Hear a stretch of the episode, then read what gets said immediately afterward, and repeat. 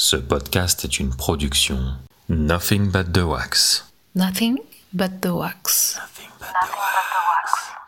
Nothing but the wax. Nothing but, nothing but the wax.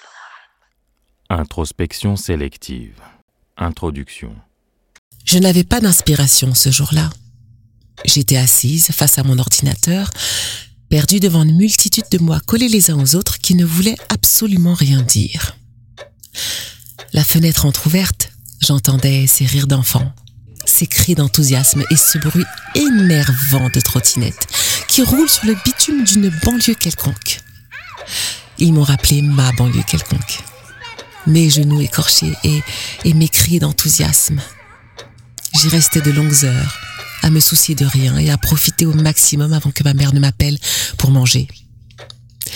Il ne m'en fallait pas beaucoup pour être heureuse, j'imagine. Pas tellement, en fait. De nos jours, l'innocence est perçue comme quelque chose de rédhibitoire. Pourquoi avons-nous changé? Quand sommes-nous devenus si sérieux? Je me suis levée pour regarder cette scène banale. Tout me semblait si intrigant, si nouveau et si divertissant que les mots ont commencé à prendre forme dans ma tête. Ils racontaient une histoire que j'avais sûrement oubliée. Ces rues m'ont rappelé à quel point tout peut changer tout en restant identique. Comme si le temps n'avait plus de prise sur la ville. J'étais à la recherche de quelque chose. À la recherche de réponses. Rentrer m'a fait réaliser que la vie est là, là où on se trouve. Je pensais la trouver ailleurs, à Berlin, à New York, ou encore à Londres.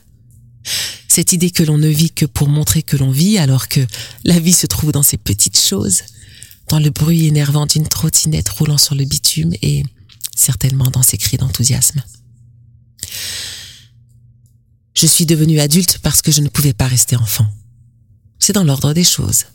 Puis, comme des flashs, certains souvenirs ont refait surface tels que les vieux épisodes de Moesha sur MCM. L'odeur imparable de la crème à cheveux Dax ou encore la chaleur des pieds de ma mère, allongée sur le canapé du salon. On occulte ces instants qui nous ont touchés. On met de côté ces histoires qui nous ont traumatisés et on refoule ces sentiments les plus profonds. Tous ces éléments qui ne me semblaient pas importants auparavant me sautent désormais en pleine figure. Et si la réponse était dans cette nostalgie?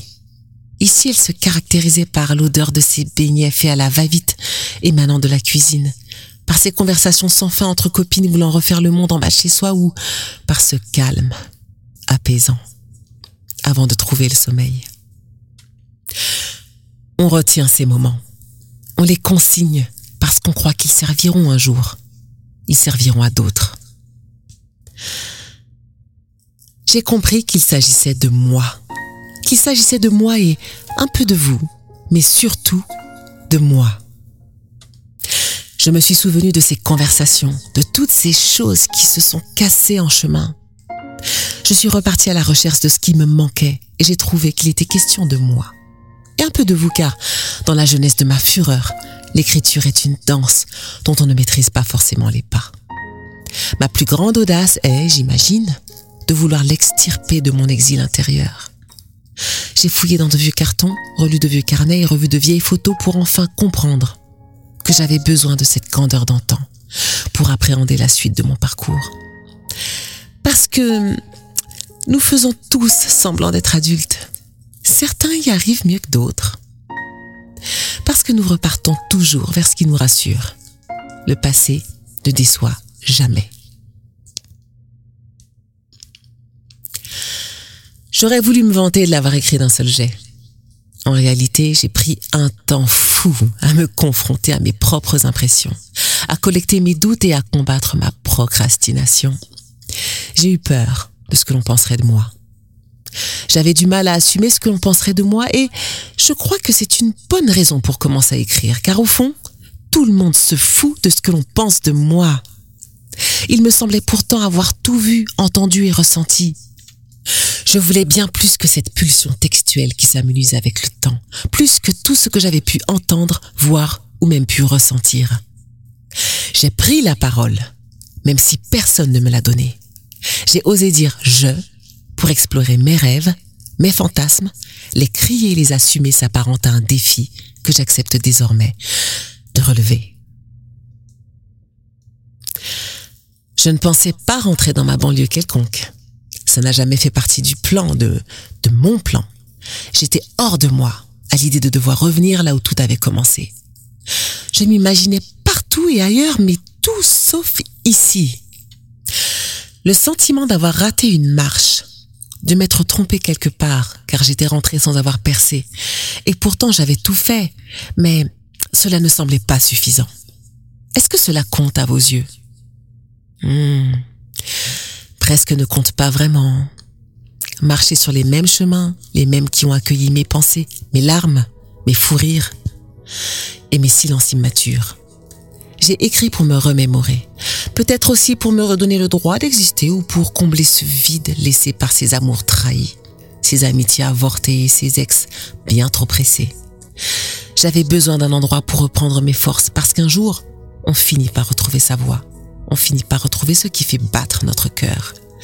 Pour cela, il me fallait revenir là où tout avait commencé. Mes introspections sélectives ne suivent pas une ligne linéaire, une ligne imposée. Elles sont le résultat de mes divagations nocturnes, de mes explorations les plus douloureuses, de mes événements les plus drôles, de mes souvenirs les plus tristes et bien entendu de mes blagues les plus intéressantes. Je ne pense pas que l'on songe jamais à rien. J'ai sélectionné celles que je pouvais partager. Peut-être qu'elles vous froisseront, peut-être pas. M'imaginant plus comme une rappeuse contrariée qu'en digne héritière de la verve romantico-matérialiste à la Carrie Bradshaw, elle consigne surtout les moments de mon histoire qui font sûrement écho à la vôtre.